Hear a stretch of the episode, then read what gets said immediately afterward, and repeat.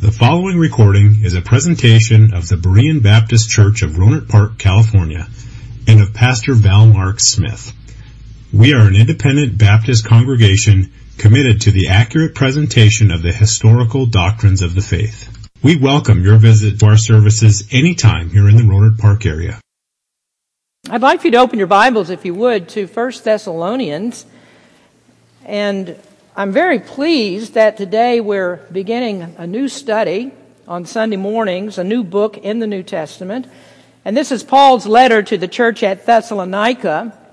If you're not familiar with it, Thessalonica is a Greek city. It's still in existence today, although it's known by a different name. In Bible times, it was in Macedonia, that's modern day Greek. And Thessalonica was a metropolis that was formed from the combination of several nearby cities and then named after the sister of Alexander the Great. Paul visited this city when he was on his second missionary journey in AD 53. And then in AD 55, he wrote two letters to the church, and these are the letters of 1st and 2nd Thessalonians. This morning, I'd like to begin a series of messages on these two letters, and I've titled this series, Living in the Light of Christ's Return.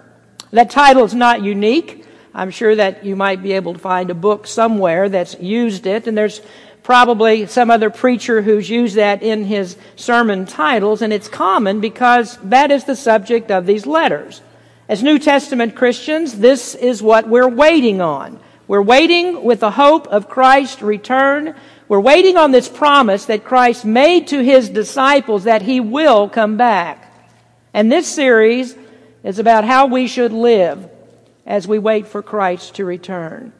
Well, the major theme of the two Thessalonian letters is sanctification. And sanctification is both an Old Testament and New Testament doctrine. It simply means that we are to be holy that is the root of sanctification, that we are to be holy, and that means that we must be different. We are to be separated from the world, and we are to live in obedience to God's commandments. And in both Testaments, God said that we are to be holy as He is holy. The Bible says that we are to be separate from the world. It says that we as Christians are very peculiar people. And it says that we are a holy nation and we are to maintain our purity in this world, that we might be a good testimony and a light to others that need to be saved from their sins. Now, often you'll hear that all that Christians want to do is to impose themselves on the value systems of others. Or you may hear that Christians always have their heads stuck in the clouds and that we're not rational thinkers. We, we're, we're, we're not, we're, we're, we're just not in tune with society. We're not in, in tune with, and we don't believe the same things that they believe. And we have all these weird ideas. And they'll say, you're just too heavenly minded to be any earthly good. And you'll hear that we are disruptive and that we are intolerant of others. Well, those are false charges because all that we really want to do as the people of God, believers in Jesus Christ, is to show people how their lives can be meaningful. We want to show them how they can fulfill their purpose, the purpose for which God made them. And that purpose is not self. You know, we live in a me generation where everybody thinks I've got to fulfill things for myself. I'm number one. That's the pervasive teaching of the me generation. But the purpose of our lives, and you know it because it is the major theme in this church, the purpose of our lives is to glorify God that we were created in God's image for God's glory, and our souls are never going to be satisfied. We're never going to find peace and contentment in this life until we live for the purpose which God made us. Now, these two letters from the pen of the Apostle Paul give us good reasons why we should live in holiness, to be sanctified as we wait on Christ to return. Now, we're going to begin by reading uh, chapter 1 in its entirety. The theme of the study is in verse number 10. Not, I'm not going to talk about this specifically today, but verse number 10 says, And to wait for his Son from heaven, whom he raised from the dead, even Jesus, which delivered us from the wrath to come. That is the overall theme of these studies for the next several weeks and months. How are we to live as we wait on Christ to return? Now, I don't often have you stand for this part of, uh, of the reading during, during the sermon. I don't often do that. But if you're able to, I would like you to stand because we're going to read this entire chapter. We're going to start 1 Thessalonians 1, verse number 1. 1 Thessalonians 1, verse number 1. Paul and Silvanus and Timotheus, unto the church of the Thessalonians, which is in God the Father and in the Lord Jesus Christ, Grace be unto you and peace from God our Father and the Lord Jesus Christ.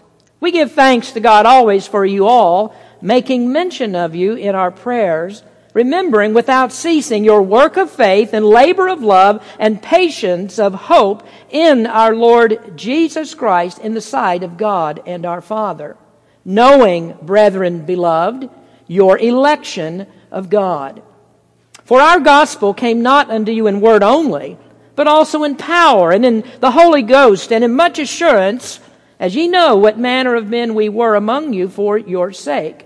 And ye became followers of us and of the Lord, having received the word in much affliction with joy of the Holy Ghost. So that ye were ensamples to all that believe in Macedonia and Achaia. For from you sounded out the word of the Lord, not only in Macedonia and Achaia, but also in every place your faith to Godward is spread abroad, so that we need not speak anything. For they themselves show of us what manner of entering in we had unto you, and how ye turned to God from idols, to serve the living and true God, and to wait for his Son from heaven, whom he raised from the dead, even Jesus, which delivered us from the wrath to come. That concludes the reading of the Word of God. You may be seated. The message today and next week will concentrate on verse number two, in which the Apostle Paul said, We give thanks to God always for you all. Obviously, Paul was a southern Jew because he said, You all or as we say in Kentucky, y'all. And Paul's gospel we see is a gospel of gratitude. That is a gospel of gratitude that is uh, gratitude for the saving grace of Jesus Christ that each of us as believers has been granted. And then also thankfulness for those people who have been saved by God's grace.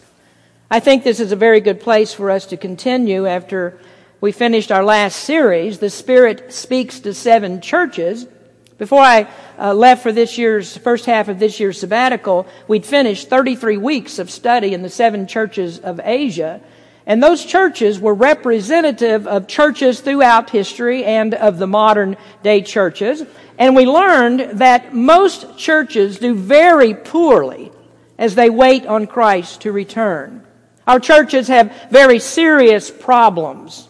The worst of these problems were characterized by the Laodicean church in Revelation chapter 3, which it did so poorly that it was debatable whether they were even Christians. They weren't separate from the world. They weren't holy. They pursued worldliness rather than godliness. And these seven letters, or those seven letters that, that Christ sent to those churches, were very important because he had set to return to the earth.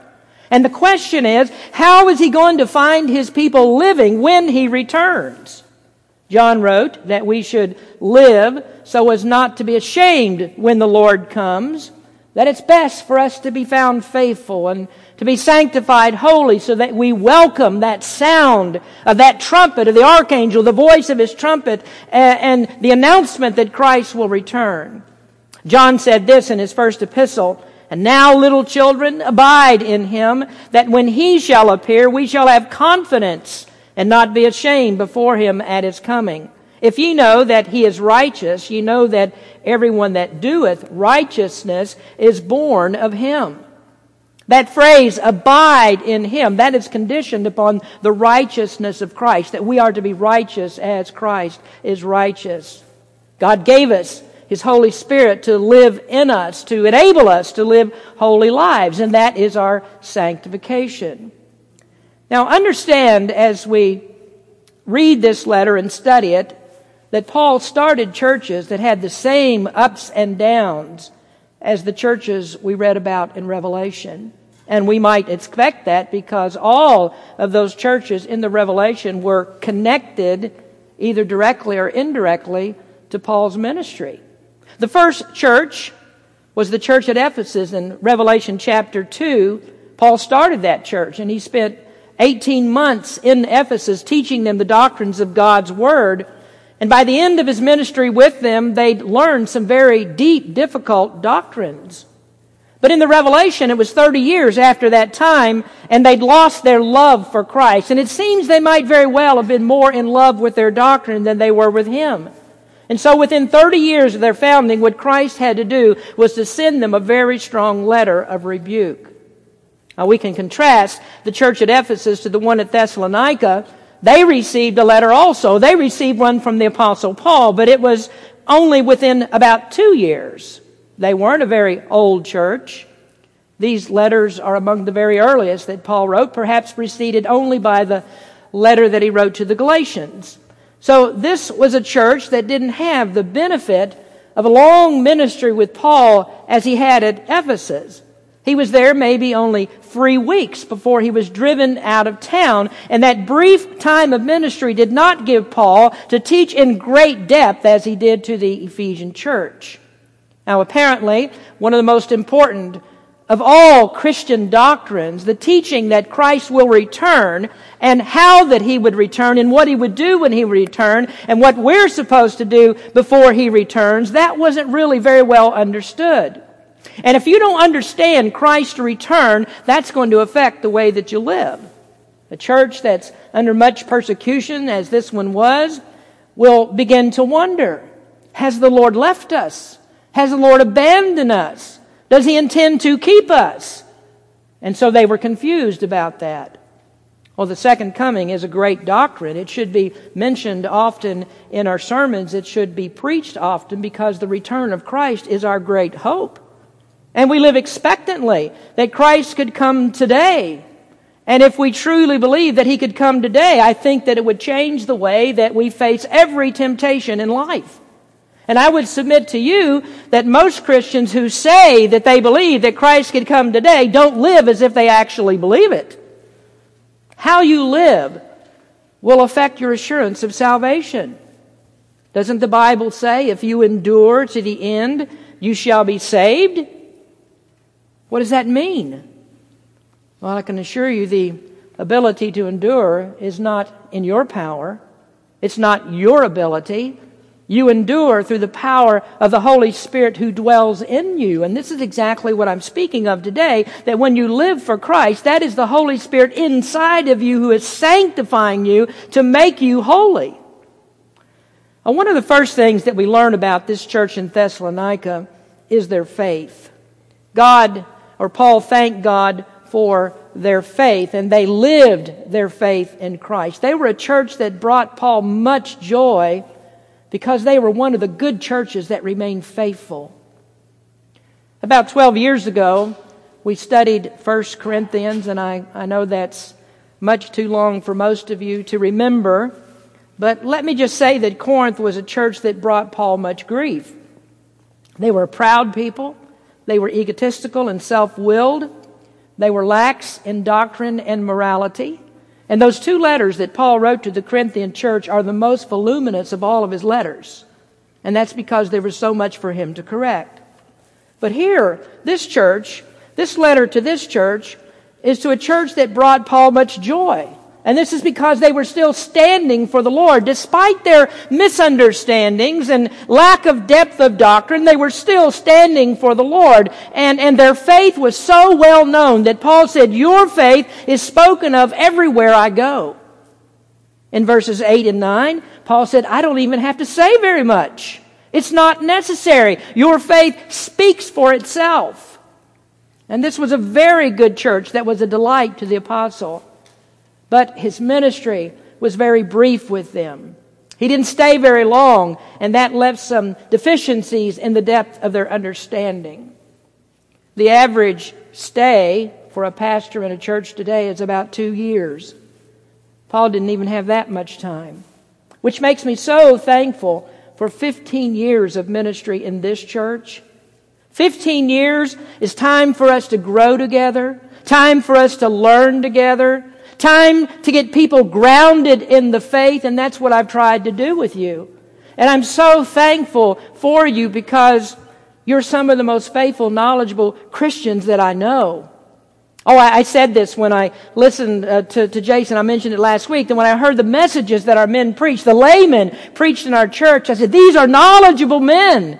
These are men that have been taught and they've held on to the Word of God. And so I can leave with this full confidence that you have accepted the Word of truth, just like they did in Thessalonica. Now let's start to dig into this letter. Our theme is verses 2 and 3. He says, We give thanks to God always for you all, making mention of you in our prayers, remembering without ceasing your work of faith and labor of love and patience of hope in our Lord Jesus Christ in the sight of God and our Father. There are three great spiritual characteristics of the church that are in these verses. This makes a very, very easy outline for us. The first is the work of faith. The second is their labor of love. And thirdly, their patience of hope. And I think that there's any one of you in here this morning that could preach this outline. Because right there we have the great triumvirate of Christianity faith, love, and hope. In a nutshell, that is Christianity.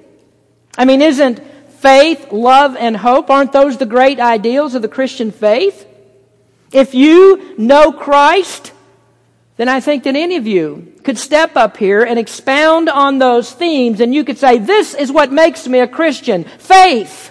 That is faith in the Lord Jesus Christ. And love. Love to God and love to my fellow man. And hope. The great hope that I have in Christ that He will return to receive me and take me up into heaven. That's the great ideas of the Christian faith. And we're going to talk about those as we go through 1st and 2nd Thessalonians. Well, let's go back to the beginning of this letter. Let's go back to verse number one. And in verse number one, the apostle says, Paul and Silvanus and Timotheus unto the church of the Thessalonians. Th- this is the part that I want to speak to today. And we're going to call these three men, Paul, Silvanus, and Timotheus, the gospel fellows. The gospel fellows. Paul included his co laborers, and his collaborators for this letter. Often Paul had to defend his apostleship. So we look at this letter and we, we wonder why didn't Paul begin as he did many of the others, where the first thing that he says, Paul, an apostle. Well, they never doubted his apostleship. Sometimes Paul had to defend himself as an apostle. In his letter to the Galatian churches, the first two chapters are filled with vindications of Paul's apostleship. In the letter to the Corinthians, once again, he had to defend that he was truly an apostle of the Lord. But the Thessalonians had no doubt, and so Paul didn't really need to spend much time explaining his authority. Now we do find an element of that here, but it's only added to reemphasize that they had received the right word. That because it came from him, because he's an apostle of the Lord Jesus Christ and it came from him, this is the true word of God. This is God speaking to you through me, he would say. Now we're going to refer to this verse many times, but if you'll look in chapter 2, verse number 13, it says that when they heard Paul, they received his words as they were the word of God. So Paul simply begins this letter in the custom of first century letters where he identifies the author or the authors. Silvanus and Timothy are his collaborators. So these are three great men of God that are complicit in this letter. Now, the Thessalonians knew Paul's two companions because they were with Paul when he came to preach in their town. Silvanus is Silas. He became Paul's traveling companion on the second missionary journey. Now you remember the first missionary journey ended successfully, but after it was through, Paul had a falling out of sorts with his first companion, and that was Barnabas. Now, I don't have time to explain to you all that happened. You can read about it in Acts 15, but I do want to read just two verses in that 15th chapter where it says, And the contention was so sharp between them, that is between Paul and Barnabas, that they departed asunder from one, one from the other. And so Barnabas took Mark and sailed unto Cyprus, and Paul chose Silas and departed, being recommended by the brethren under the grace of God. So Paul split up from Barnabas and took Silas. Silvanus is his Latin name. And as you can see in verse number 40, he came recommended by others that were in the church at Antioch. Now, going on in the 16th chapter of Acts, the second missionary journey began, and Paul picked up another traveling companion, and that was Timothy. And when this letter was written, Timothy was still a new convert. He was still a very young man, but he was a dedicated protege of Paul. And later, Timothy became a pastor. The two letters of 1st and 2nd Timothy are called pastoral epistles because in those Paul wrote to Timothy to encourage him and to strengthen him and to advise him in pastoral ministry. Now, if you would, I'd like you to turn to the book of Acts because I, I believe that it's worth our time to examine the first part of this second missionary journey leading up to the founding of the church at Thessalonica. And when you see this, you certainly would not expect that Thessalonica, two years later, would become the brightest spot of joy among all the churches that Paul founded. Now, beginning in Acts 16, Timothy enters into the picture as a new companion of Paul in addition to Silas. In Acts 16, verse number 1, then came he, that is, Paul, came to Derbe and Lystra, and behold, a certain disciple was there named Timotheus, the son of a certain woman, which was a Jewess, and believed. But his father was a Greek, which was well reported of by the brethren that were at Lystra and Iconium. Him would Paul have to go forth with him, and took and circumcised him because of the Jews which were in those quarters, for they knew all that his father was a Greek. So, thus, here begins Timothy's missionary career. Can you think how blessed it must have been to be joined to the greatest missionary, the most effective witness for Christ that the world has ever seen? How blessed would it be to be able to travel with the man who is the church's greatest theologian, the one who gave the church its formative doctrines?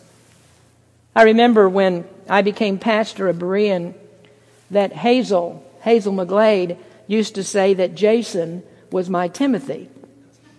Now, the best part of that was the comparison of me to Paul, but she also compared Jason to Timothy, and that's no small compliment. And she meant that, that Jason was attentive to my teachings, that he was sort of like a sidekick to me. And I hope that uh, I had something to do with forming Jason's doctrinal opinions, and so if you don't like him, it's probably my fault.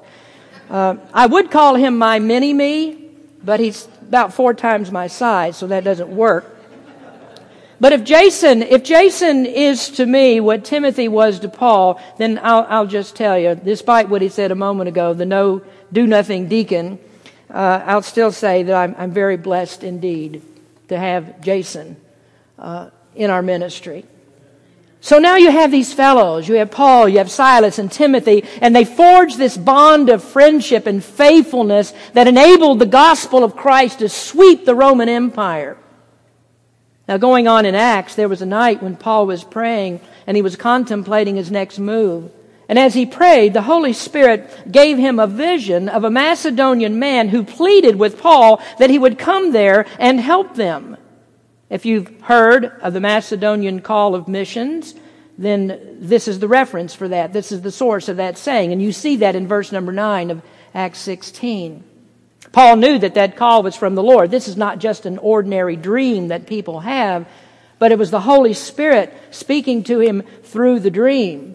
And you'll notice in verse number 7 that Paul had in his mind that he was going to go in a different direction he had his own way to go, but the Holy Spirit said, no, I'm going to send you in another way. Paul wanted to go into Bithynia, but the Holy Spirit wouldn't let him. Now I know that most people think that verse number seven is not very important, but I see this as one of the most highly significant texts in the Bible. Why? Because it teaches that God is selective. That he knows where his people are. He knows where the ones are that he wants to save, and he sends his gospel to those people. And you can be assured in my exposition of these two letters, it will include God's sovereign choice because stamped on these letters as the underlying cause of their salvation is that God chose them. Paul only goes four verses into this letter before he mentions that. Now, Paul heard this Macedonian call, and it seemed to be a mixed bag of opportunity. He reached his first convert in Philippi, that was the chief city of Macedonia. He stayed there for a few days, and on the Sabbath day, he went to the edge of the river where the Jews often went for prayer. There's no mention of a synagogue in Philippi, so the Jews would meet in different places, and on this occasion, they had made it their place to worship on the riverbank. And one of those worshippers was a lady by the name of Lydia. Paul preached Christ to her, and the Lord opened her heart to believe the gospel. And so she became the first fruit of the Macedonian call. She became the first European convert. And the text is very clear about how the seed of faith in her took root. The word says the Lord opened her heart. Well, then things turned ugly in Philippi. Satan never lies down. He never surrenders easily. And so he began to trouble Paul through a young girl that was possessed with a demon. And she followed Paul around for days with intentions to draw undue attention to him and his companions, mocking and telling people that Paul preached another God than the one they worshiped. And she said, Paul claims that his God is higher than all the gods that we worship, and we can only be saved through this one God. And that sounds good. That sounds like a message that a preacher would stand in this pulpit today and preach but really, it was only, it was all a planned attack to upset the people. And it's much like what you hear today, that Satan puts it in people's minds that say, no, there are many paths to God, and Jesus is just only one of those ways that you get to God. Demonic powers were at work but God is more powerful than demons. And so Paul cast out the demon from this young girl. But that sparked a problem because evil men were using these demonic powers to make money from fortune telling.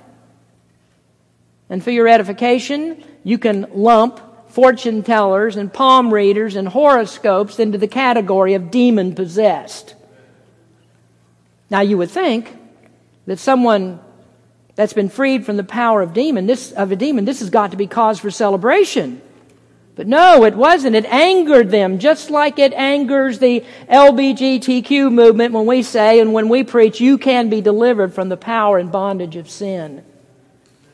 Well, Paul and Silas then were taken before the magistrates of the city in Philippi and they were thrown into jail.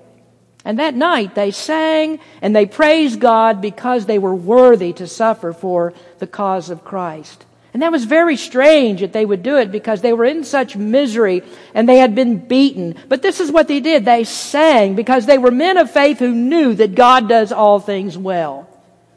And so they sang, they praised God in their affliction. And then God sent an earthquake and he shook that prison, freed them from their bonds. The jailer who kept them knew that he was in trouble. It was his responsibility to keep the prisoners in, and he was afraid they were all escaped. But he came in and he saw Paul and Silas sitting there. They hadn't run away. And thinking that his life might soon be taken, he asked the most important question that anyone can ask. He said, Sirs, what must I do to be saved? Has anybody ever asked you that question? Was there ever a convert that was such easy pickings? And maybe we don't get that kind of reaction from people because we aren't doing very well as we wait on Christ to return. He asked and he got his answer. Believe on the Lord Jesus Christ and thou shalt be saved. And he did. And his household also believed. After that, the magistrates asked Paul and Silas to leave. I think probably that men who can cause earthquakes weren't very welcome in Philippi. And so there was an interesting twist that happened after this. Paul and Silas were Romans. And it was unlawful to beat a Roman without a fair trial. If you did, you were in danger of death. Well, the magistrates never gave them a fair trial. And when they found out that Paul and Silas were Romans, the tables were turned. And so they went sweetly to them and they said, We are so sorry. Please don't hold it against us that we beat you within an inch of your lives. And then begged them to leave. Well, Paul and Silas and Timothy left, but behind them, they left the core of a church. And that's what they were willing to be beaten for. Now, next in chapter 17, the companions passed through two more cities. Nothing notable happened until they came to Thessalonica. Acts 17, verse 1. Now, when they had passed through Amphipolis and Apollonia, they came to Thessalonica, where was a synagogue of the Jews. And Paul, as his manner was, went in unto them, and three Sabbath days reasoned with them out of the Scriptures, opening and alleging that Christ must needs have suffered and risen again from the dead, and that this Jesus, whom I preach unto you, is Christ. And some of them believed, and consorted with Paul and Silas, and of the devout Greeks a great multitude, and of the chief women not a few. Paul's custom was to visit a synagogue in the city, if there was one, because in the synagogues he would find his countrymen, he would find people that are already acquainted with the scriptures and with the promise of the Messiah, and then he would go in and he would debate with them, he would debate the scriptures, and he would point them to Jesus as the one that God had promised to save them. Now you see a very clear presentation of the gospel in verse number three. Opening and alleging that Christ must needs have suffered and risen again from the dead, and that this Jesus whom I preached unto you is Christ. You see the gospel? Christ suffered for sin. He was crucified and he arose from the dead. He is the Christ. Christ means Messiah, the anointed of God. And so there we have the pure gospel Christ crucified, buried, and risen from the dead. The result of the pure gospel is in verse number four. Many believed. The devout Greeks that it speaks of here are previous converts to Judaism, now have become Christians, and the chief women are the wives of the politically important in the city. Many of them believed. Many believed. And that meant Satan is again losing ground. So in the next section we read at verse 5, but the Jews which believed not moved with envy and took unto them certain lewd fellows of the baser sort, and gathered a company, and set all the city on an uproar, and assaulted the house of Jason, and sought to bring them out to the people. And when they found them not, they drew Jason and certain brethren unto the rulers of the city, crying, These that have turned the world upside down have come thither also. Whom Jason hath received, and these do all, all do contrary to the decrees of Caesar, saying there's another king, one Jesus. And they troubled the people and the rulers of the city when they heard these things. And when they had taken security of Jason and of the other, they let them go. Now, notice some things about preaching in Thessalonica. Many believed. That's the first thing. Many believed. Thessalonica was a city of about 200,000, so there were many to preach to. Secondly, Christians were well known. There wasn't a church there yet. Paul's the first to plant a church, but the people had heard of this burgeoning sect that were called Christians and that they were upsetting the empire and their impact was felt everywhere so that it seemed that the world had been turned upside down with their teaching. Thirdly, they said Paul preached contrary to Caesar.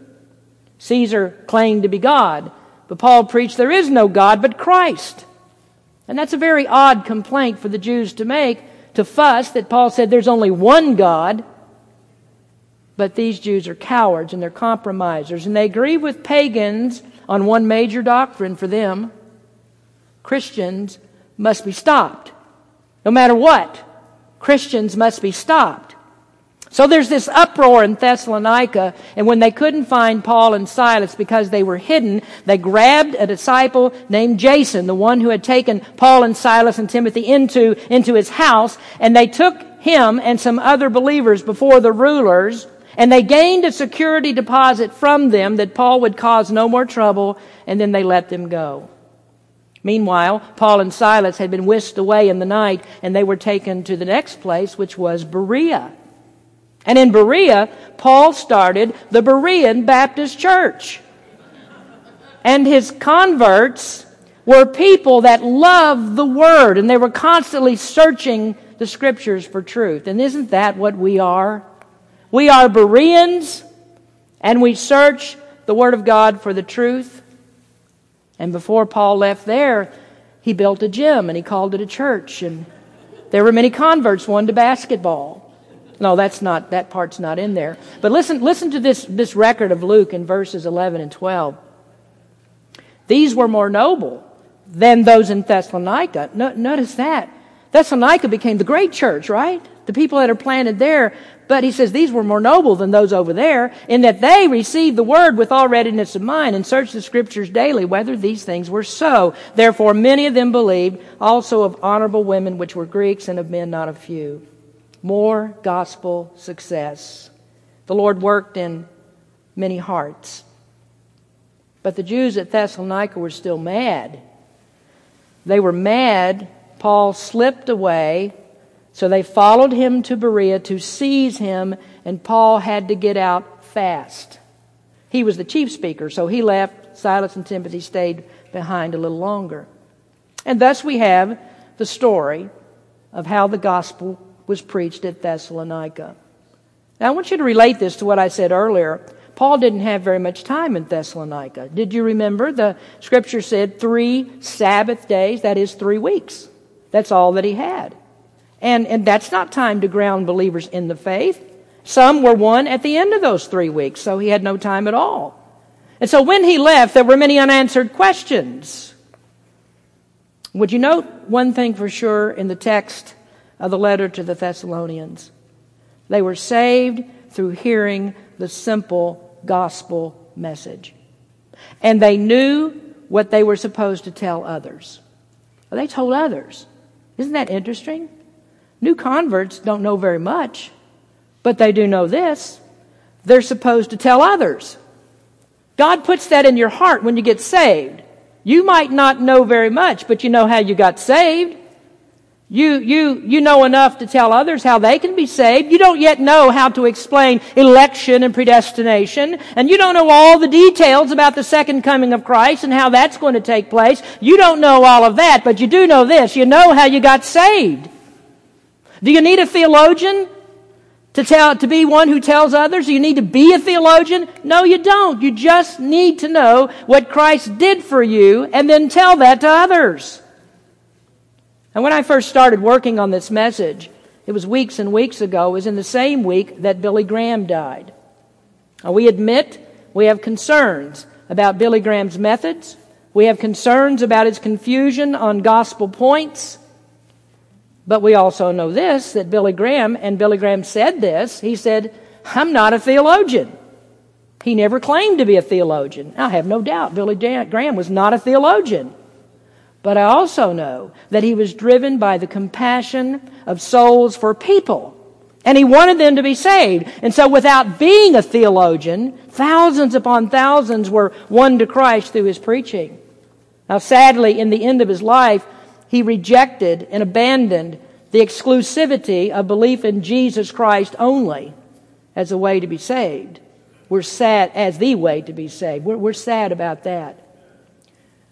An interesting point is that when Paul wrote a letter to the church at Philippi in Macedonia, that's that chief city, he wrote a letter to them when he was a prisoner in Rome.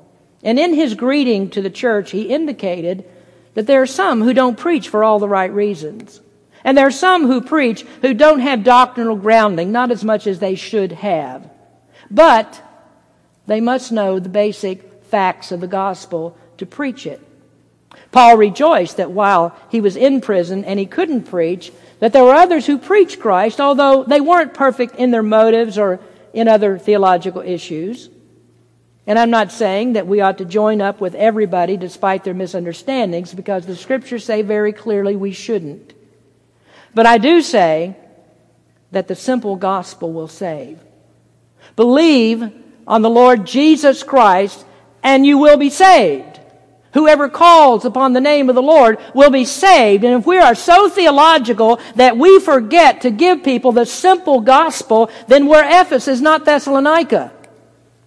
We've got to continue to preach the whole counsel of the Word of God. We must ground people in the truth. That's all true, and Paul does that in this letter, but we should not abandon the simple gospel of Christ. So, I think that we start here. How do we live in light of Christ's return? I think that we should recognize that we have a lot of fellows here. And I mean not just men, I mean the ladies too. We have a lot of fellows, or in other words, we are a fellowship of Christians here. We are companions who together have a concern for those that are dying in their sins. And we must stand up and preach Christ, though we are opposed by those who hate Christ. And maybe if we were more faithful to that commission, more people would come to ask, to us to ask, what must I do to be saved?